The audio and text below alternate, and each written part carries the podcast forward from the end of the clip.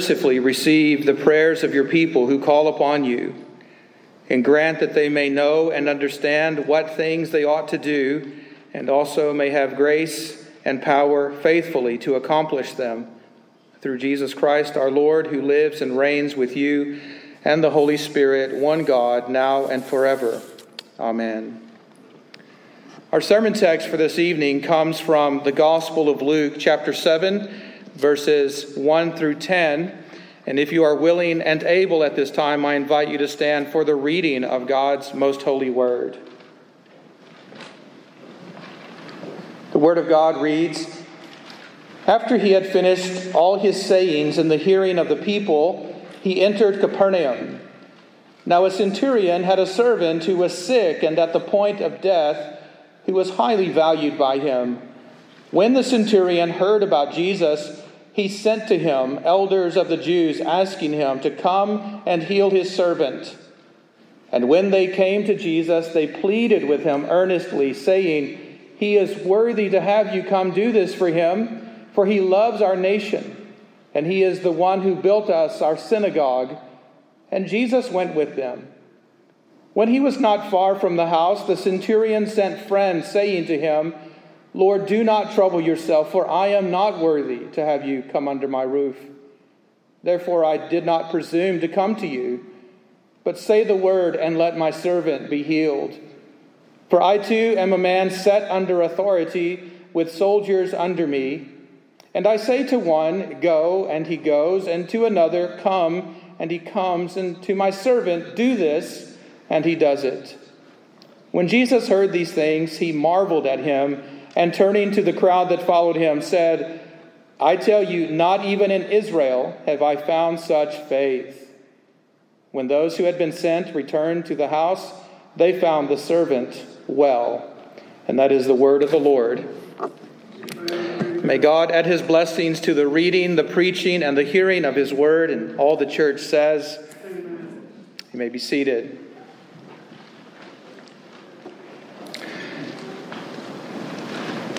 As we make our way through the Gospel of Luke, I want to make sure week after week that we understand that Jesus' ministry and mission were shaped by the law of Jubilee, and that he brings Jubilee to bear on all kinds of people with his words and with his deeds. So when Jesus goes about, he not only proclaims the gospel of Jubilee, he embodies it with his life. Jesus practices what he preached. Now, when I refer to Jubilee, remember I'm simply referring to things like liberty and refreshment and rescue and release and rest. Those are the things promised by God in the law of Jubilee. And Jesus brings that to the world in his mission and ministry. Today, when he encounters a centurion, there is no difference he encounters a centurion, and the centurion is a Roman soldier. Now, to us, none of this seems very shocking. We know enough about the story, we know enough about the situation with Jesus and the Romans and the Jews to know that eh, we know how it's going to play out. We just read the story. But if you could put yourselves in the sandals of the original readers of the story or the original hearers of this story, and you came along to this part of Luke's gospel and you saw that there was a centurion in the story, alarms would go off. You would be aware that something significant is about to happen. There might be a conflict, there's some danger, something strange is about to go on here. And so you would be paying close attention because you would know that the centurion does not belong in this story. He does not belong in this land of Israel. He does not belong in our community. And you would be fully aware of the tension that Luke is generating in this story. What's the big deal about having a centurion right here in the story of Jesus and his mission and ministry to the world? Well, the big deal is that he is a Roman soldier that he is in charge of 100 other Roman soldiers. And these soldiers are all serving as a militarized police force in the land of Israel among the Jews. They have occupied the Jewish land and they have occupied the towns and villages of the land because they are there to enforce Roman law. They want to make sure that the Jewish people don't get out of control or do anything unruly or try to spark a revolution. And so they're there to maintain peace and order, right? And the Jewish people see all of this day after day and they feel the burden of it and they've grown tired of it. And so, from a Jewish point of view, just knowing that there is a centurion over a hundred other soldiers in your town serving as the militarized police force would be enough to drive you crazy. You can imagine what it would be like. Uh, if you could put yourselves in the shoes of some of our Hispanic, Hispanic brothers and sisters, imagine this that the United States of America sent military down to Latin America down to Mexico, say, and suddenly the United States military began serving as the police force of the towns and villages down there. You can imagine the frustration and the anger that that would generate. Well, that's what's happening in this place and in this time. There's a lot of tension between Romans and Jews and a lot of uh, anxiety about the situation. These two groups of people, generally speaking, despise each other and hate each other. And yet we meet this centurion, and Luke makes it clear right away that there's something different about this centurion versus all of the other centurions you might meet in those days. Here's a brief sketch, here's a resume that we might put together as we look at this man's life. What kind of man was the centurion? Well, we've seen that he is a man who is over others, and so he's a responsible man. He's under authority himself, but he has great authority as well. He's a responsible man, and he's there to do what his commanders command him to do. He works for the Roman government, and he is enforcing Roman law to maintain peace and order. We also learn that he is the master of a household. This is a man who has a family, he owns property, he has a house that he lives in. He's a man of wealth and means. He makes a good living, and we know that because he has servants.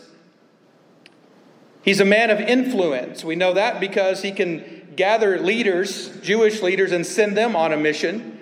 And so he has influence in the community, not only among Romans, but also among Jews.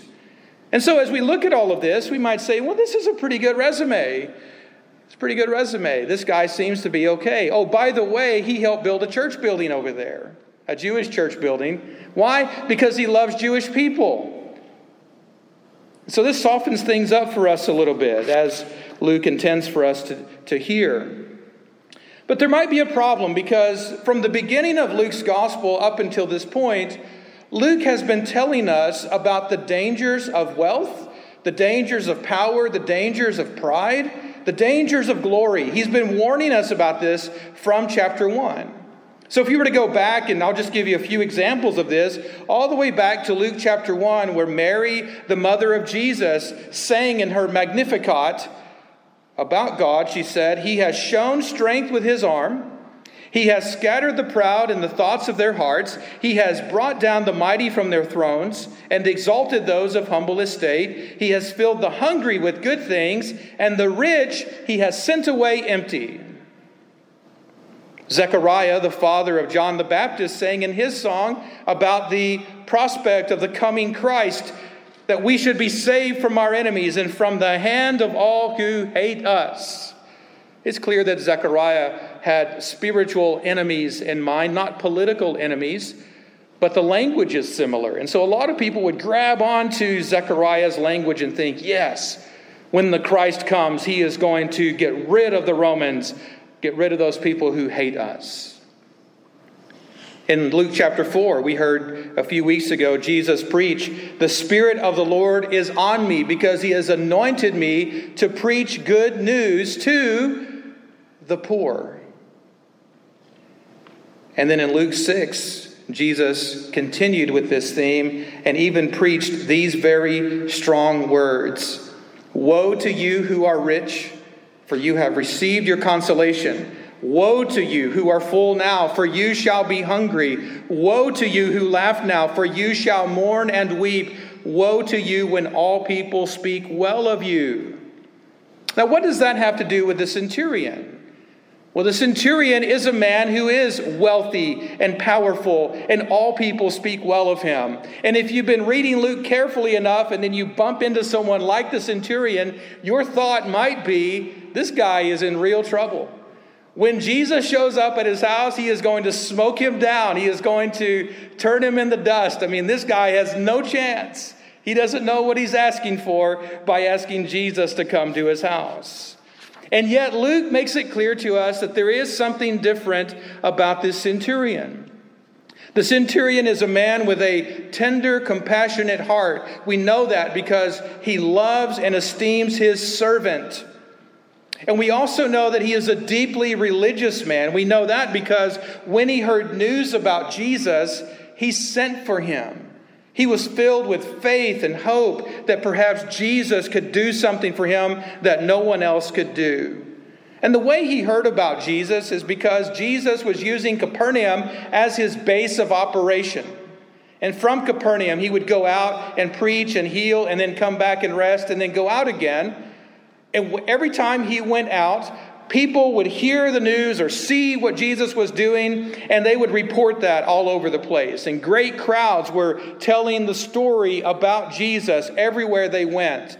So when the centurion heard the good news about all of the things Jesus was doing, he sent people to ask Jesus to come to his house.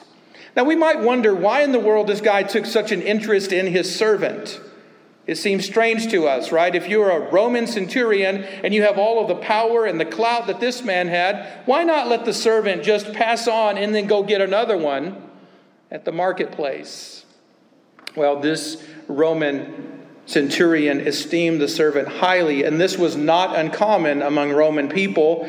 Some servants were treated quite well in their households. Some of them were treated almost as if they were sons or daughters, and so they were loved deeply by their masters and treated. To give you an analogy, treated perhaps the way step, stepchildren are when they are loved by a step parent. They are loved deeply. Well, the centurion loves the servant and he highly esteems him. And he's grieving over the fact that this servant that he loves and esteems is suffering in his own life and that he is fact, in fact suffering with a terminal illness. Luke says that he is at the point of death. And so he is reaching the end of his tether and does not have long for this world. Now, it goes without saying that some of you, some of us, have faced similar situations with people we love and care about. If you've ever sat next to the sick bed or next to a sick bed that became a deathbed of someone you love, then you know how the centurion felt. If you've ever watched someone you love suffer and agonize in their suffering and know that there's no more hope that medicine and physicians can no longer do for this loved one of yours, and the only way the suffering will be alleviated is when death comes to take this person. Then you understand some of what this centurion is going through.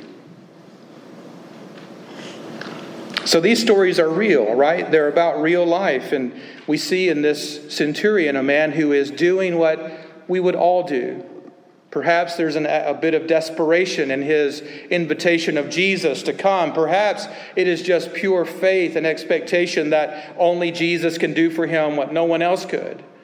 Well, whatever the case, we see that this man acts by faith and invites Jesus to come. He sends the elders of the Jews to do his work for him. So he's using mediators, and he explains why later. He doesn't feel worthy in himself to even go and speak to Jesus.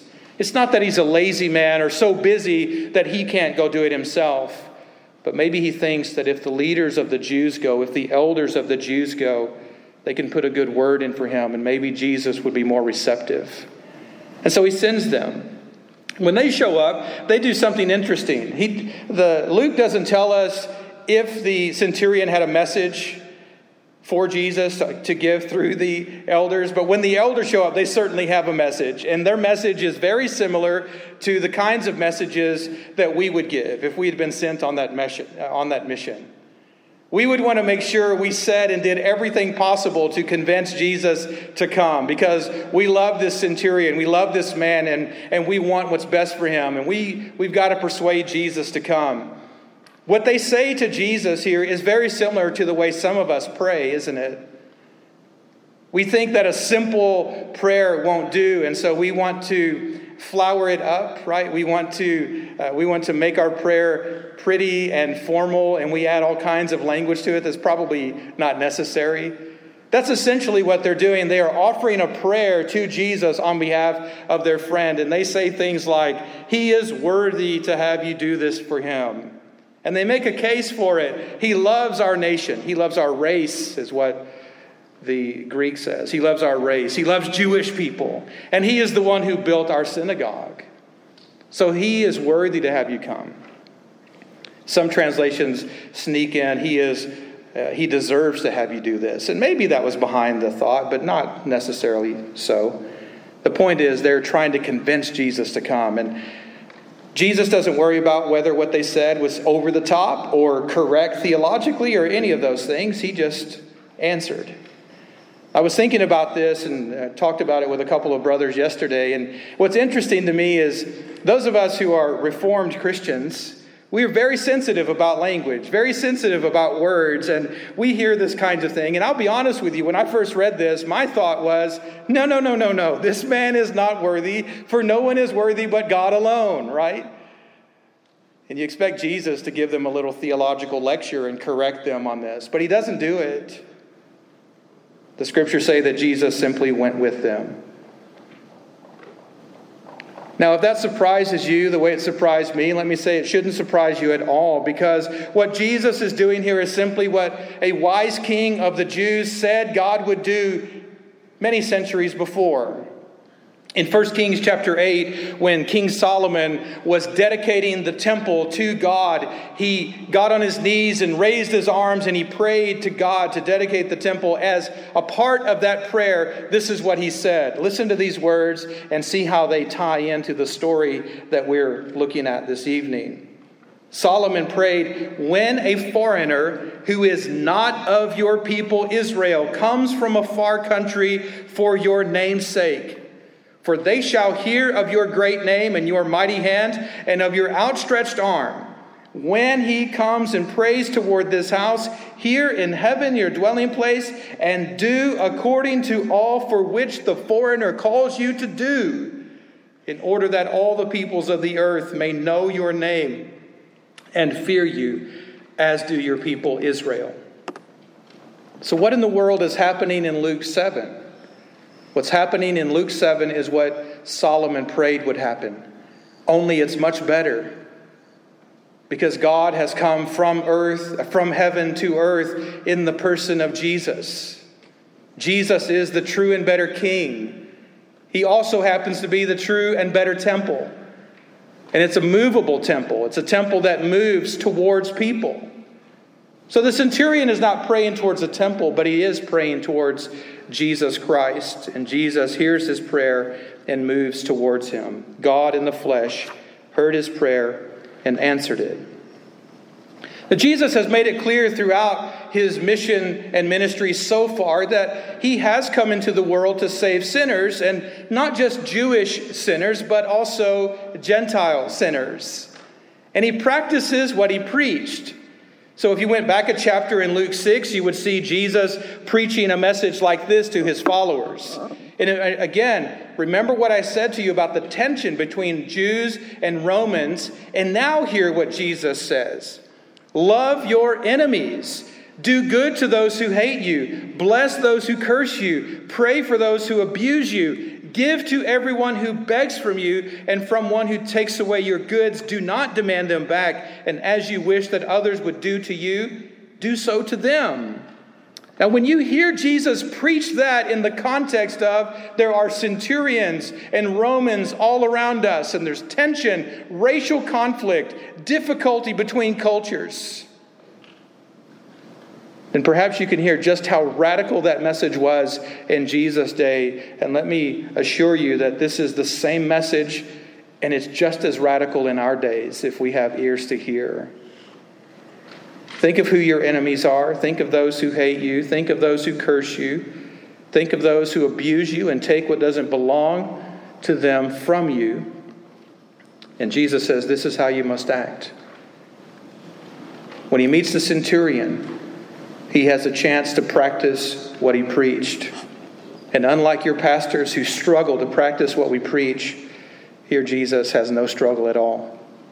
Let me show you how to love your neighbor. Let me show you how to do good to those who hate you. Let me show you how to bless those who curse you. Let me show you how to give to the one who begs of you. And that's exactly what he does. So he makes his way towards the house, and on, on the way to the house, something happens in the centurion's heart and mind. He has a kind of change of heart. Remember, he sent leaders of the elders to talk to Jesus, but somewhere along the way he said, Well, maybe that was a bad idea. And he, regret, he regrets doing it. And so now he gets some friends and he sends them out to Jesus and says, Hey, never mind. Don't trouble yourself. Don't bother yourself with coming here. And I think what's happening is this is the centurion is a faithful man and he's a humble man, and he realizes that he might have sent the wrong message to Jesus, that he might have sent the wrong vibe, that maybe just force of habit, he just sends a command go tell Jesus to get over here and heal my servant. He's accustomed to ordering people around and having people do his bidding and do his will.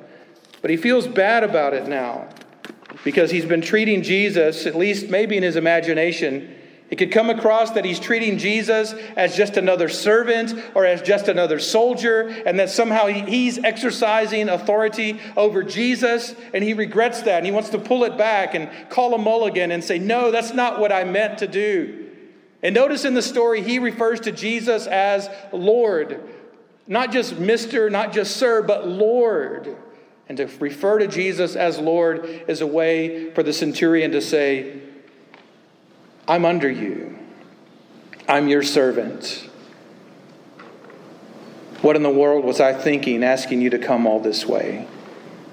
It's unnecessary. The centurion reasons, by way of analogy, that perhaps, perhaps, authority and responsibility work in the spiritual realm, in the cosmic realm, the way authority and, and spiritual uh, authority and responsibility work in the military realm.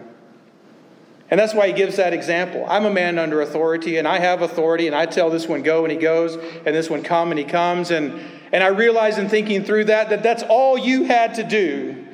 You are the Lord. You have authority over me, over my servant, over death, over sickness, over all things. It was not necessary for you to travel all the way across town to come over here and do something that you could have done on the other side of town just by speaking the word. This is a profound confession of faith on the part of the centurion. Because now he is acknowledging that the word of the Lord Jesus Christ has real power to form and reform and transform the world. He's acknowledging that he believes that the invisible influences the visible, that the spiritual affects the natural, the physical, the material. Just say the word, and my servant will be healed. And this message stopped Jesus dead in his tracks. Why? If it had been us making the trek across town through the dusty streets of Capernaum, and we got the message, we might have thought, You're kidding me. He sent for me, I'm on my way, and now he tells me I don't have to go, and we would be so put out. Well, maybe you wouldn't, but I would definitely be put out. But that's not what stopped Jesus in his tracks. He was not put out or upset with the man at all. The scriptures say that when Jesus heard these things, he marveled at him. And let me be clear he marveled at him does not mean that Jesus did the face palm, shake his head, I can't believe this just happened. No, marveled at him means that he thought of the man and, was, and said, Oh, wow. That's amazing. And he's so amazed and he's so impressed by what just happens, he has to turn around and tell others about it. Tell them why he stopped dead in his tracks and why he was so impressed. In Greek, one of the meanings of this word for marvel or astonished means admired, that he admired him. Jesus admired the centurion for his faith. Let me ask you a question. Now we get personal. Shift gears a bit. How often in your life have you thought, man, I really need to get Jesus' attention? I need him to notice me. I need him to be aware of what I'm doing. I, I want to impress Jesus in some way. I want to do something that matters, and I want Jesus to let me know it matters. I, I really want to show him how faithful I am. I really want to impress him with my sacrifices, with my service, with my, you fill in the blank. I can tell you that pastors wrestle with this perhaps more than anyone else. We just so badly want to impress Jesus. We want Jesus to notice us. Look at me. Look at my ministry. Look at our church. Look what we're doing. And some of you wrestle with that as well. If you really want to impress Jesus, if you really want to get his attention, if you want his admiration, here's what you don't do. You don't have to speak in the tongues of angels and men. And you don't have to have prophetic powers, and you don't have to know all the mysteries of theology, and you don't have to do great things like move mountains from one place and put them in the sea. You don't have to give away all of your possessions and become poor. And you don't have to deliver up your body to be burned in the flames in sacrifice to the Lord to prove how much you love Him or how much He means to you. You don't have to do anything extreme or dramatic in that way to get His attention to impress Him.